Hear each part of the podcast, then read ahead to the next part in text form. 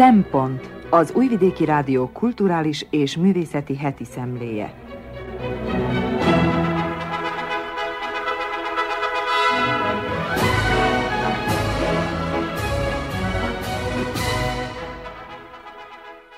Jó napot kívánok! Köszöntöm az Újvidéki Rádió hallgatóit. A mikrofonnál Körnács Erika, a Szempont mai szerkesztője. Ízelítő következik kínálatunkból. Jóda Rózsa, K1 Katalin Identitás keresésben című könyvéről értekezik. Egy elkötelezett, mindenhol a feltétlen igazságot kereső művelődés-történész címen. Sándor Zoltán a könyvek csodálatos birodalmába víz bennünket ezúttal. Piros Bálint a depressziónak a zenére való hatásáról és egy tragikus sorsú énekesnőnek a betegséggel való küzdelméről ír. Gobbi Fehér Gyula heti jegyzetének címe a lélek gyógyítása, és azon morfondírozik, hogy a biblioterápia lehet egyik kiutunk. Tartsanak velünk!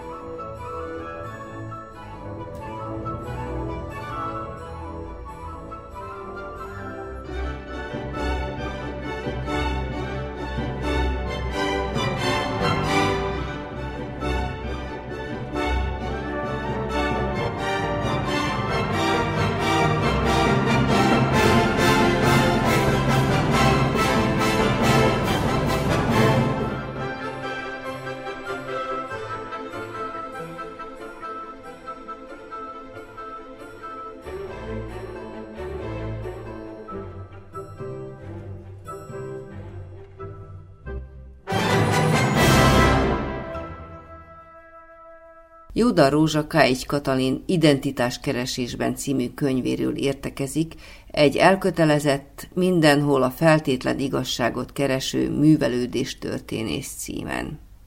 K1 Katalin professzor emerita művelődés történész Zomborban, a Galambok városában született 1943-ban.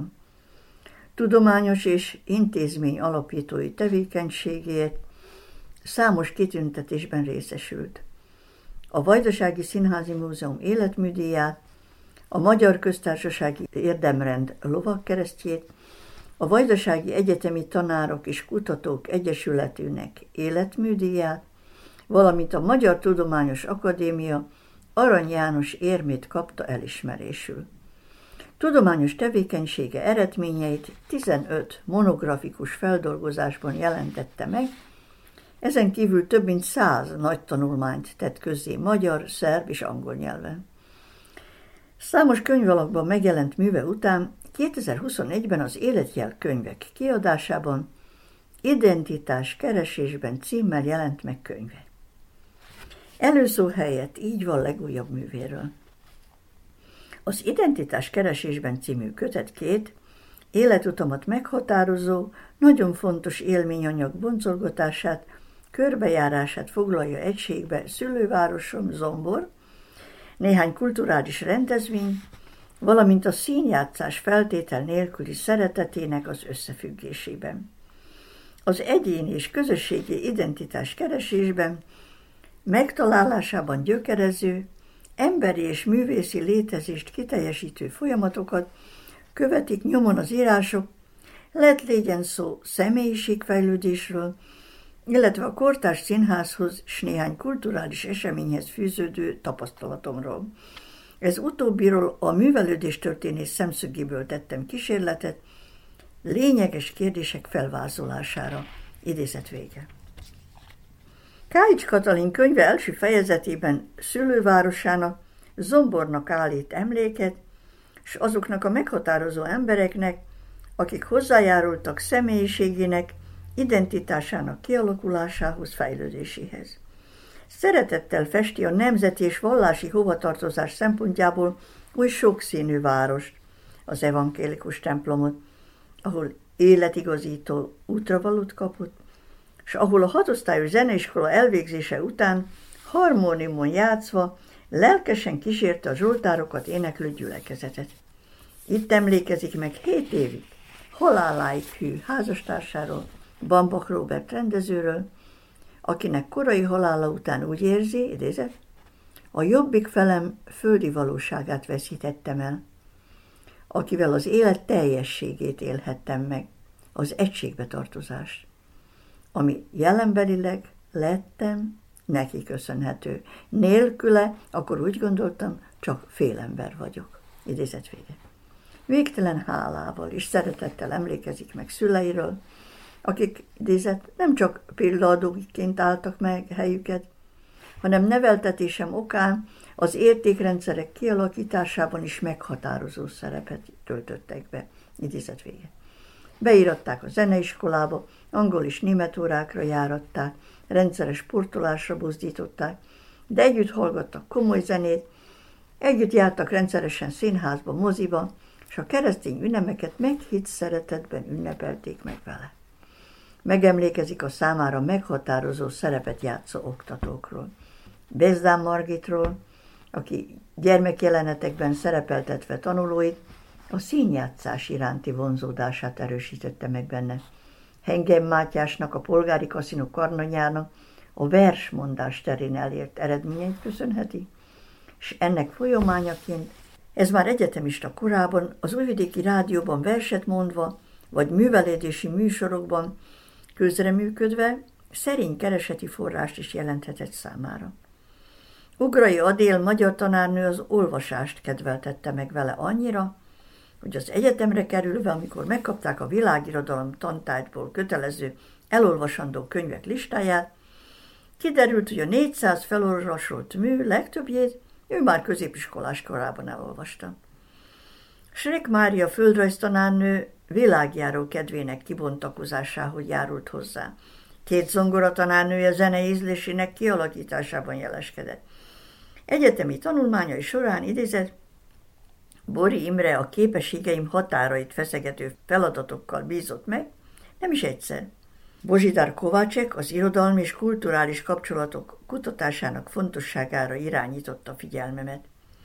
Bészabó György pedig valóságos példaképemmé lett abban az értelemben is, hogy a tanári pálya választása esetében mire kell törekedni, hogyan lehet minden közreadandó tananyagot ihletetten és átélésen különlegessé tenni az előadások során oly módon, hogy a hallgatóság kinyilatkoztatásként élje meg a feldolgozott témával kapcsolatos fejtegetéseket. Idézet vége. Ő volt az egyik legfontosabb üzenethordozója is. Az irodalom történet csak eszköz volt számára annak érdekében, hogy velünk, az életút elején álló hallgatókkal megismertesse a világunkat működtető törvényszerűségeket, és az emberi cselekedetekben kifejezésre jutó, az évszázadok során kialakult viszonyrendszereket azért, hogy könnyebb legyen a tájékozódásunk abban a világban, melybe beleszülettünk. Idézet vége.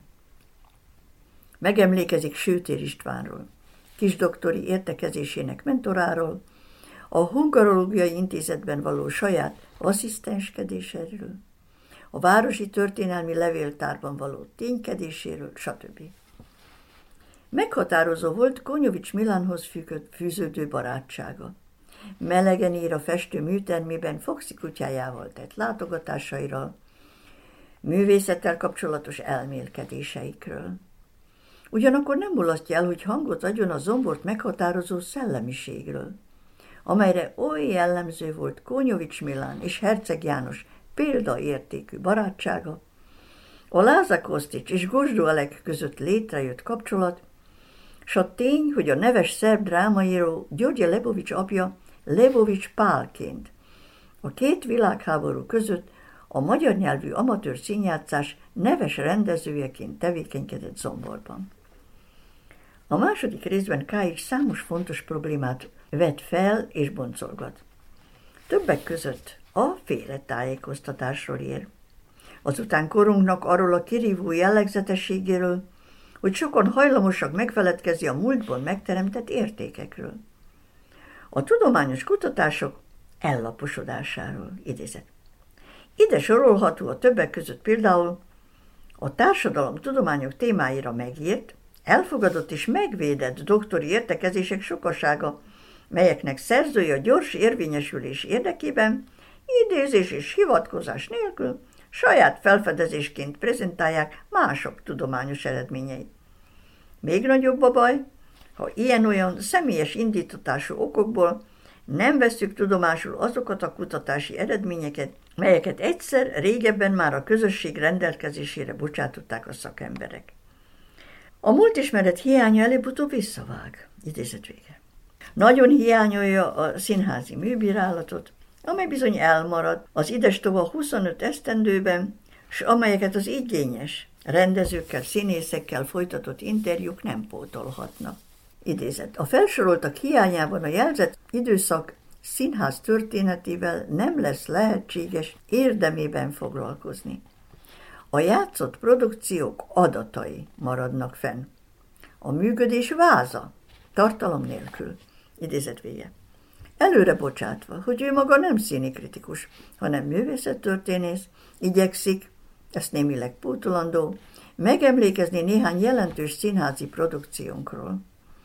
Ír a Szabadkai Népszínház Magyar Társulatának a Szépernő inspirálta Lila Ákác című előadásáról.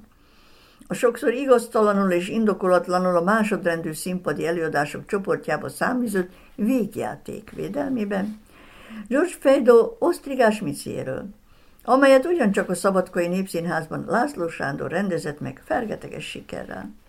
A Kokám Mladenovics rendezte ízikvéri korszerű, fekélyekkel teli kort kiveséző Gustava Hibás mindenél című produkciójáról.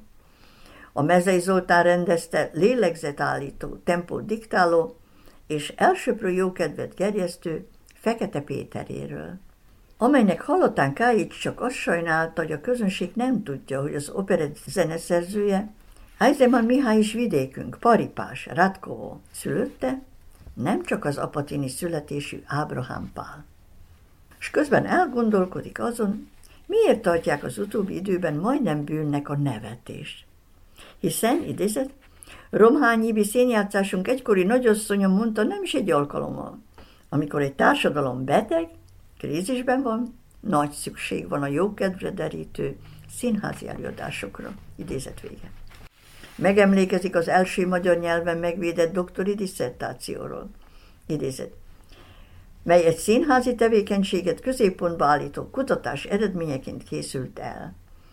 Mezei Kinga színművész és rendező az Újvidéki Művészeti Akadémián a hónap első felében bizonyította sokoldalú felkészültségét, annak az összművészeti projektnek okán, mely a Pilinszki János költészete ihlette Éj idő című színpadi előadás, meg a színházi előadás, mint összművészeti esemény című elméleti munka egybe kapcsolatosából jött létre.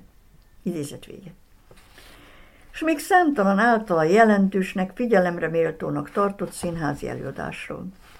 Megemlékezik továbbá az átmentő, az életben tartó népkör című, Dévavári beszédes Valéria összeállította kiállításról, a 60 éves magyar tanszék jelentőségéről, a Kosztolányi Színház Szedjetek szét, az Újvidéki Színház mérföldkőnek számító parasztopera és a Szabadkai Népszínház Kramháborúja című előadásokról.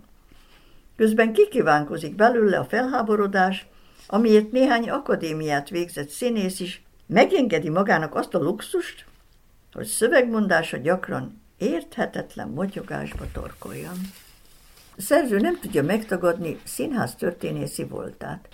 A Szabadkai Népszínház Magyar Társulat által bemutatott Nusics mű a gyászoló család kapcsán végigkíséri, hogy az idők folyamán melyik színházunk, melyik rendezője, mikor, melyik Nusics művet mutatta be, és adott esetben mi volt vele a célkitűzése. Végül leszögezi. Igaza van Glisicsnek. A Nusicsi jellemek aktualitása még mindig elmúlhatatlanul érvényben van. Napjainkban is itt sündörögnek körülöttünk ezek a karakterek, meg aztán az egyetemes emberivel is rokonságban vannak. Idézet vége. Ezeket az összehasonlításokat a továbbiakban is megteszi. Számtalan színpadi mű bemutatóit kíséri végig. Évtizedeken, városokon át, más-más rendező elképzeléseit követve, összehasonlítgatva. Molnár Ferenc játék a kastélyban című műve újvidék és szabadkai bemutatója beható elemzésére egy egész fejezetes szám, amelyben behatóan elemzi a rendezői elképzeléseket és a színészi megvalósításokat, felfogásbeli különbségeket. Káics Katalinnak széles körű áttekintése van a vajdasági színjátszás egészéről, és ezen ismereteinek hangot is ad. Egy-egy előadásról nagy szeretettel és hozzáértéssel ír. Ritkán dorongol le valamit, de akkor nem ismer kíméletet.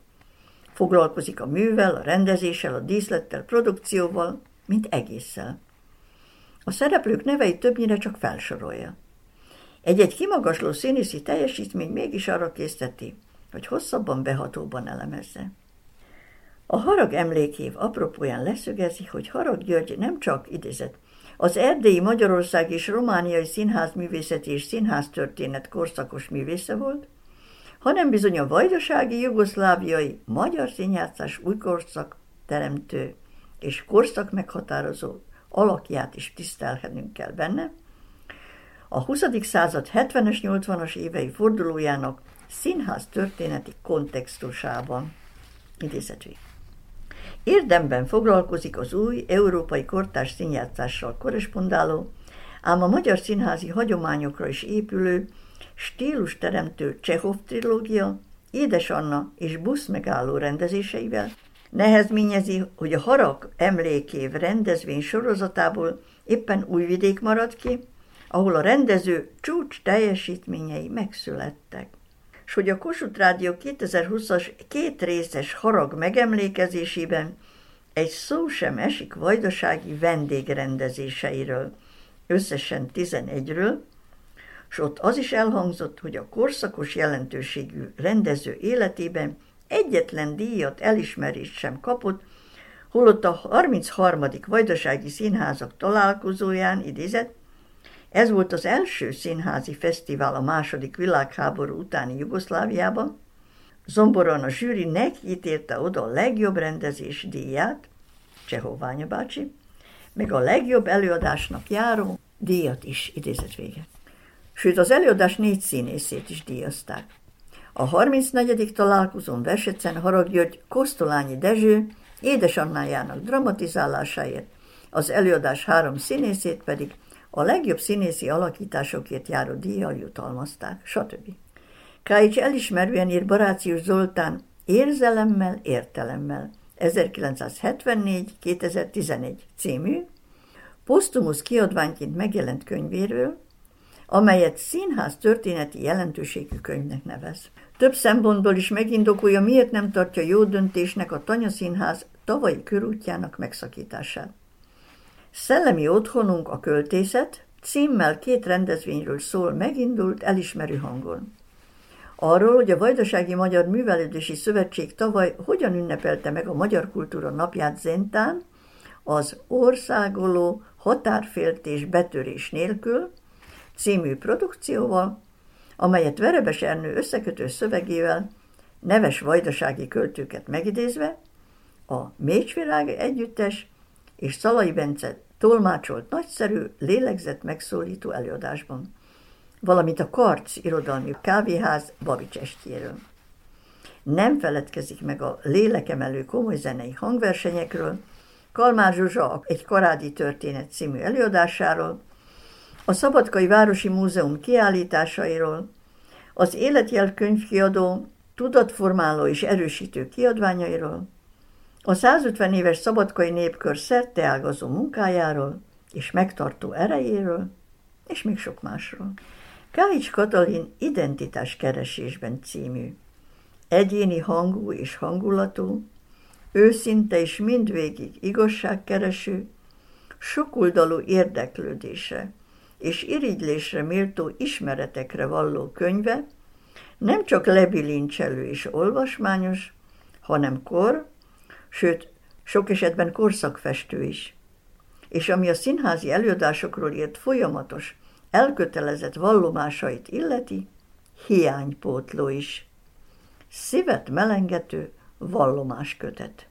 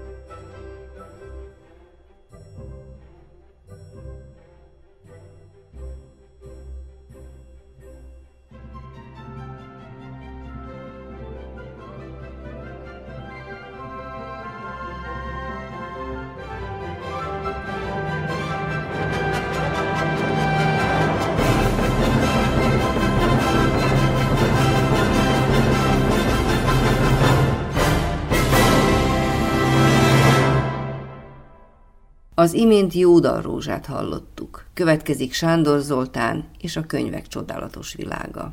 A könyvek csodálatos birodalmában. Széljegyzetek az olvasáshoz. Túlzás lenne azt állítanom, hogy amióta csak az eszemet tudom, kedvenc időtöltésem az olvasás, mert hogy vannak homályba vesző emlékeim abból az időszakból, amikor még nem ismertem a betűfürkészés tudományát, és többnyire a kertben futkároztam, vagy apró indián és cowboy figurákkal játszottam a konyhasztal alatt, tény azonban, hogy bebocsátatásommal a könyvek csodálatos birodalmába újabb meg újabb világok kapui nyíltak meg előttem, amelyek útvesztőjéből máig nem szívesen lépek ki. A családi legendárium szerint nyolc éves lehettem, amikor vakbélgyulladás miatt bekerültem a nagybecskereki kórházba, közös szobába több felnőtt férfival. Szüleim aggódva jöttek meglátogatni, hogyan viselem az egész napos ágyban fekvést, de szobatársaim megnyugtatták őket, hogy felesleges az aggodalom, ez a gyerek reggeltől estig a könyveket bújja. Tettem ezt nem is akárhogyan. Felhangon olvastam a magyarul aligha értő bácsiknak, s így módon bizonyára őket is jól elszórakoztattam.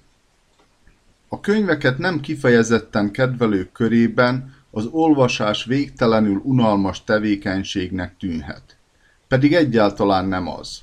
Csak az olyan külső szemlélő gondolhatja így, aki még sohasem mélyed el Isten igazából a betűrengetekben, és mindössze annyit regisztrál, hogy valaki egy helyben ül vagy fekszik, kezében egy kötetet tart és tekintetével követi a lapokon végig nyúló betűsorokat. Ez azonban csak a látszat. Az olvasás ennél sokkal több.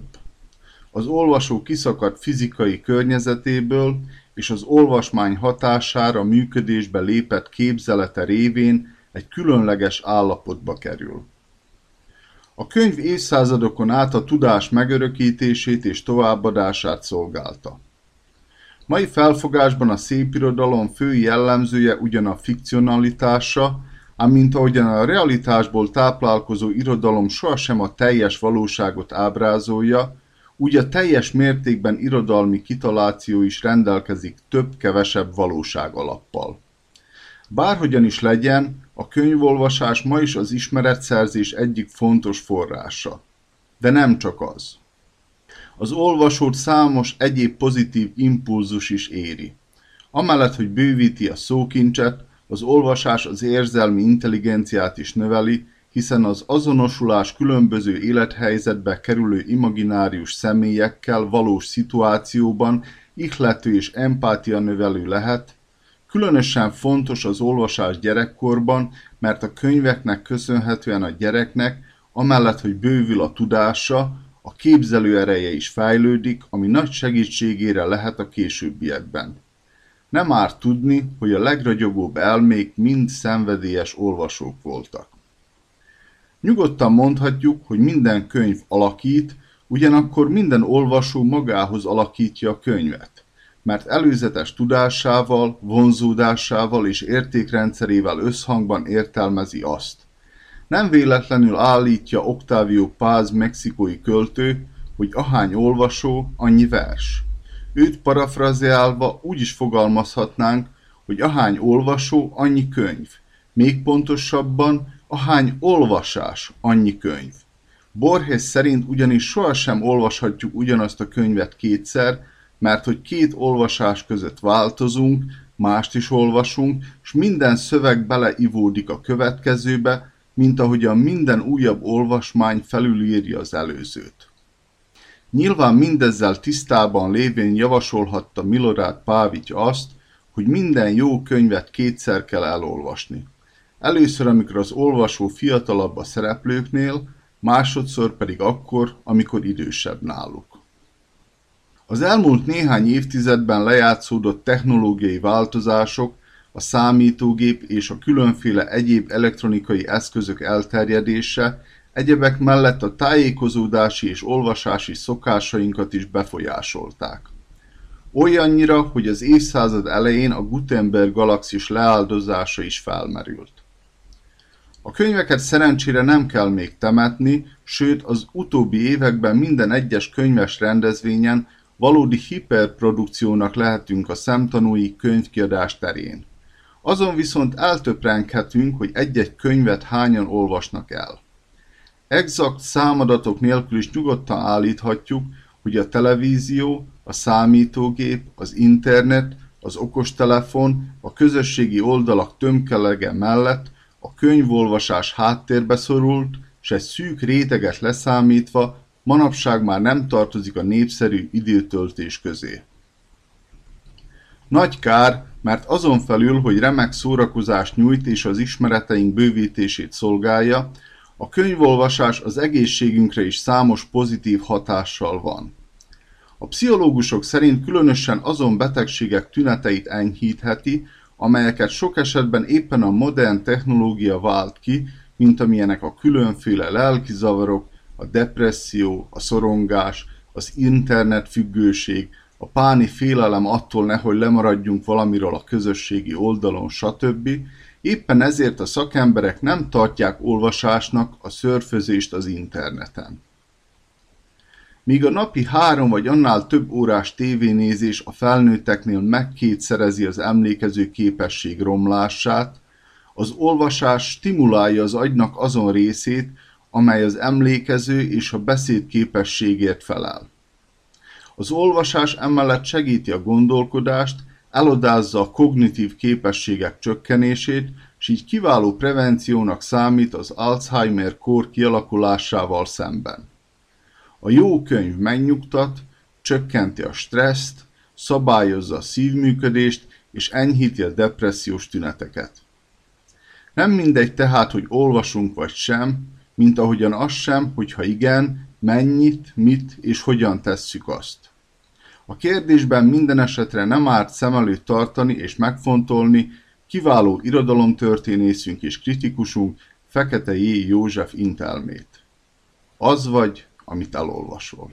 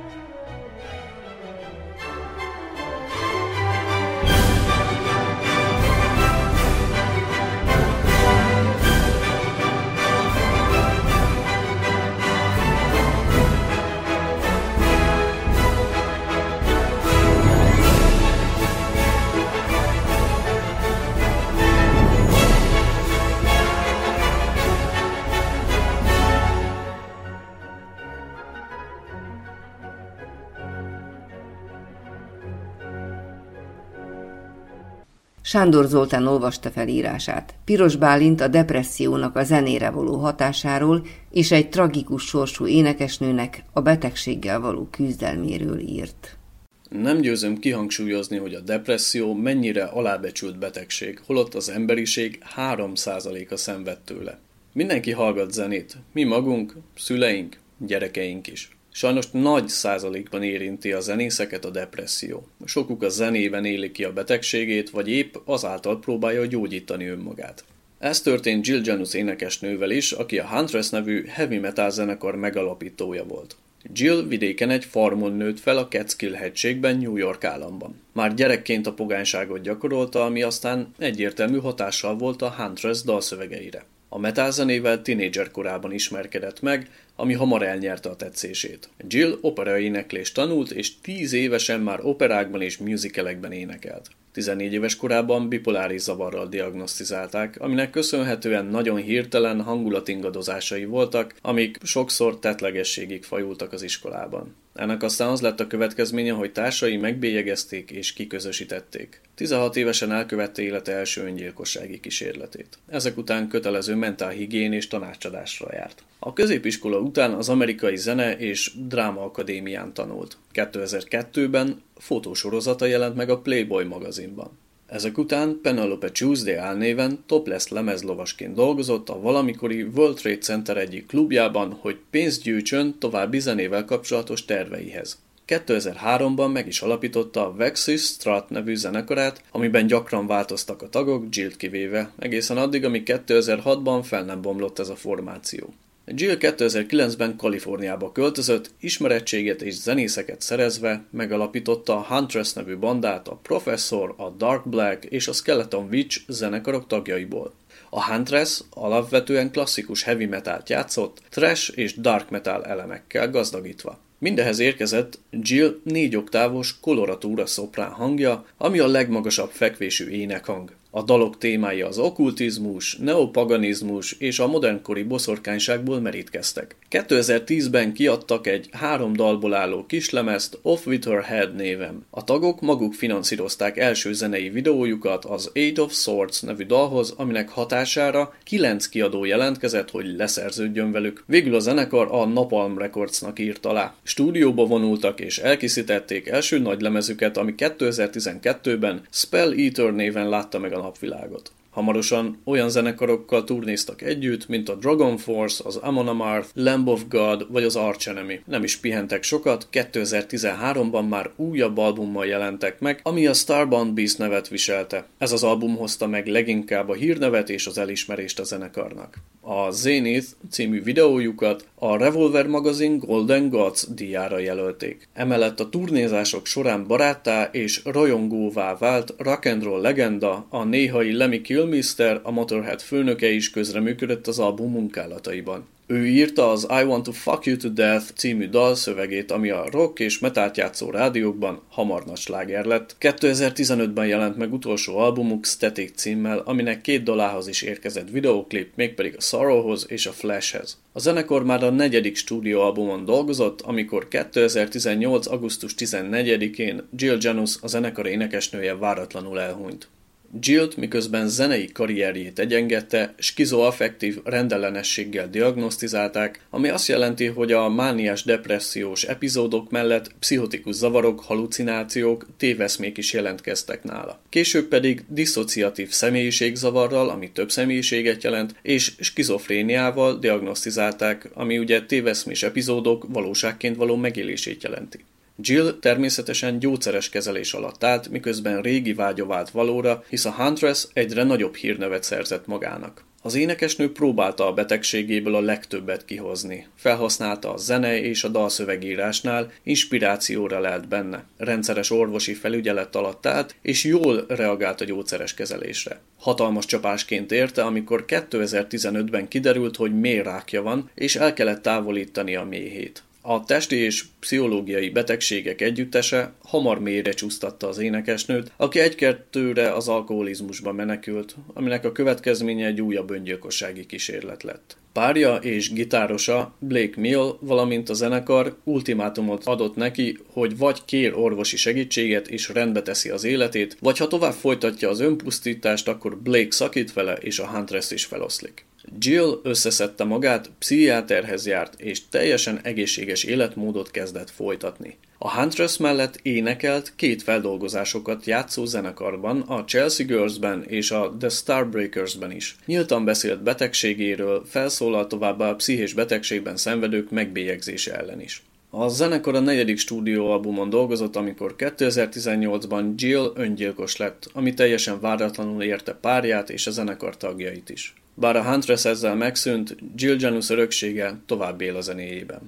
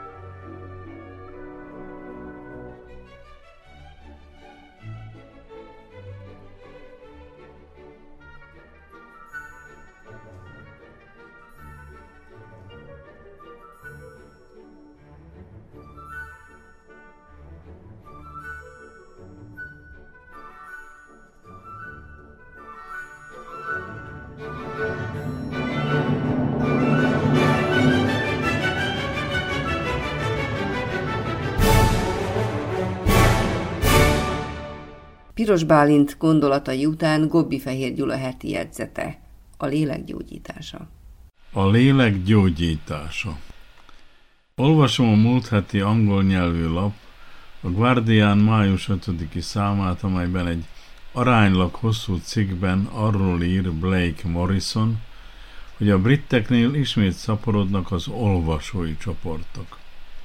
Ez nem egy új dolog, az ír Bernard Shaw szerint az emberiség két csoportra oszlik, a nagyobbik az írók, a kisebbik az olvasók csoportjára. Vagyis a tréfás kedvű író azt állítja, hogy több ember tartja érdemes, nagyérdemű gondolatait lejegyezni, másoknak megmutatni, a világot helyes irányba terelni, mint amennyien szerényen arra szorítkoznak, hogy mások gondolatait elolvassák.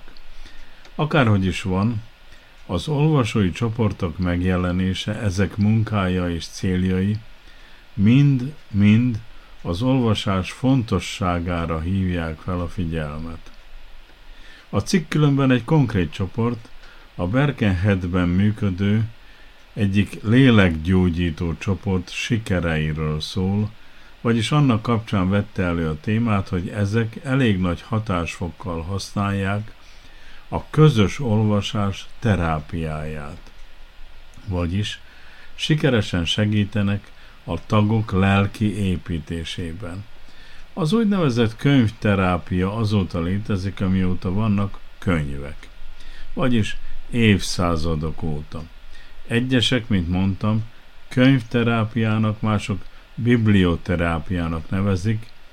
A lényege az, hogy ha valami bajunk, gondunk vagy bánatunk van, akkor forduljunk az írókhoz, olvassunk, mert gyakran megtörténhet, hogy az írók szavai, a megírt életek képe, a jól megfogalmazott történetek segítenek rajtunk, vagyis bennük megtaláljuk nyugalmunkat.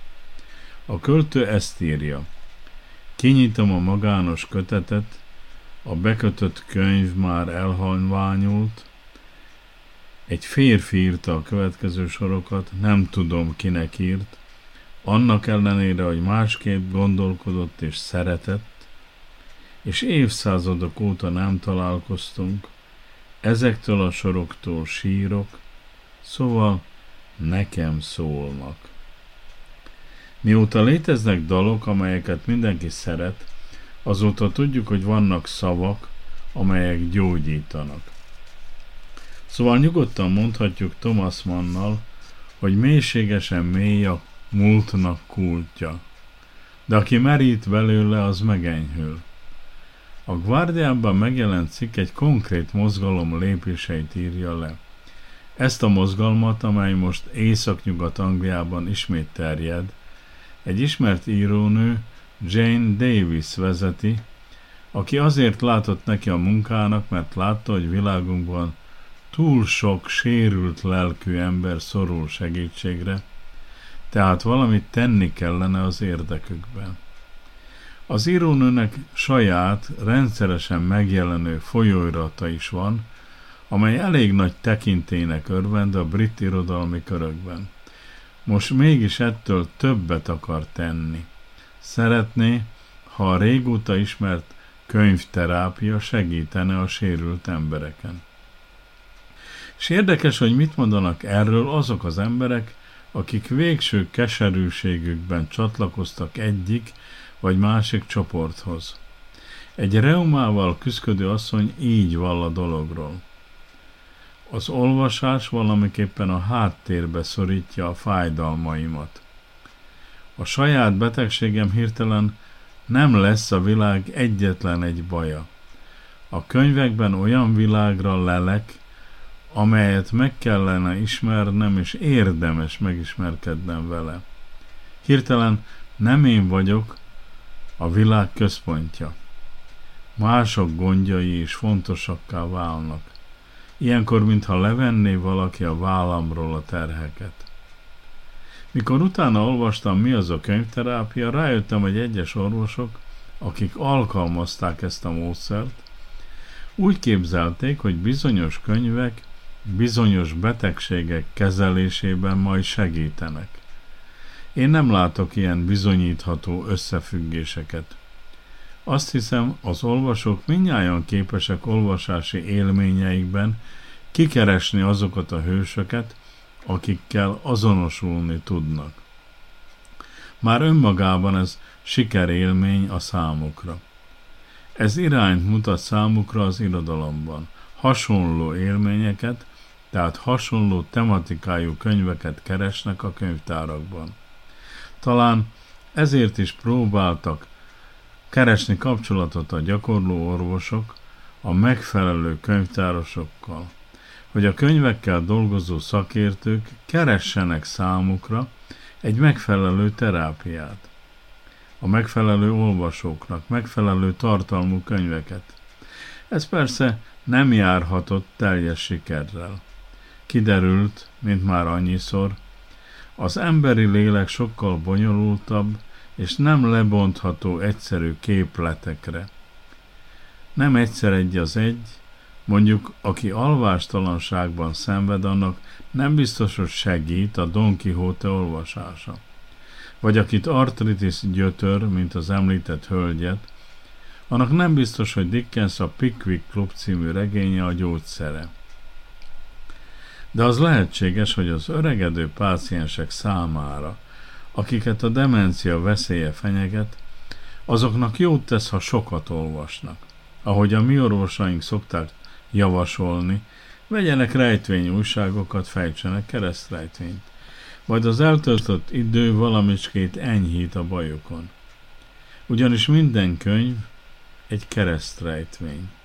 Minden megismert regény alakja újabb rejtvény, és ezeken el lehet gondolkodni.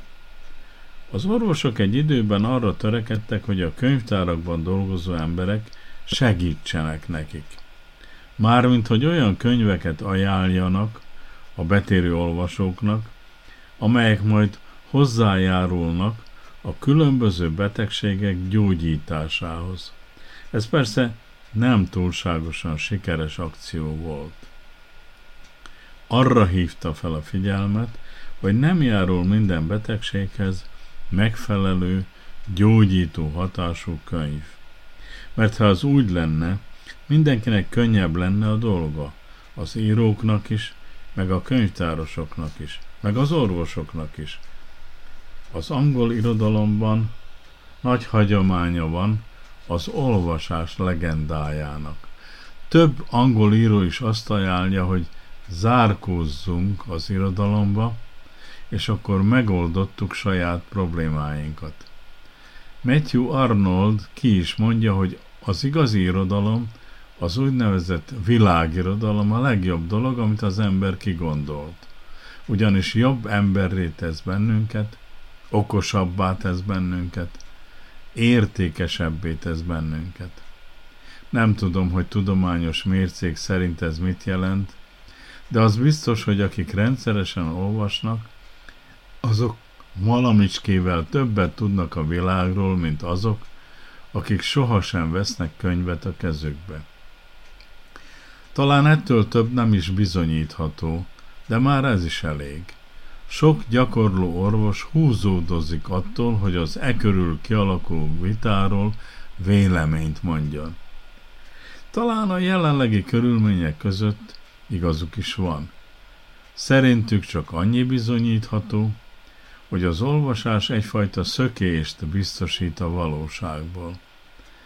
A megjelent cikkben egy angol orvos azt mondja, hogy ha az irodalom olvasása segítene, akkor a betegek nem orvoshoz, hanem a költőkhöz fordulnának, amint azt éreznék, hogy valami bajuk van. Persze a lélekgyógyítása nem túl sikeres dolog sehol a világon. Ha lesz rá ideje az emberiségnek, akkor is hosszú időbe telik, hogy megismerjük a bennünk folyó, tartó folyamatokat. Azt mondhatom, hogy a költészet nagy mértékben segít abban, hogy kimondjunk olyan dolgokat, amelyeket nélküle nem lennénk képesek sem kimondani, talán sem végig gondolni, sem szembenézni velük. Az tehát biztos, hogy szükségünk van az irodalomra, meg az olvasásra is, meg a könyvekre. És a biblioterápia egyik kiútunk. Az élő és küszködő lelkünk az, ami tovább terel bennünket. Mondhatom, olvassunk sokat, ezzel rosszat soha nem teszünk magunknak.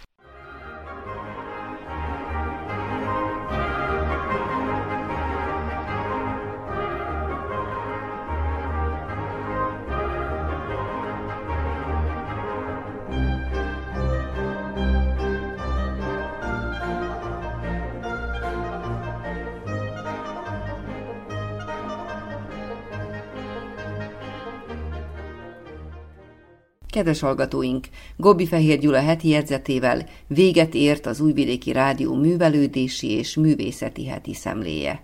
A munkatársak Jódar Rózsa, Sándor Zoltán, Piros Bálint és Gobbi Fehér Gyula nevében köszöni megtisztelő figyelmüket a szerkesztő Körnács Erika.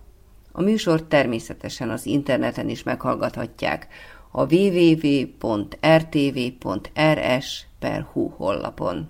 A viszonthallásra!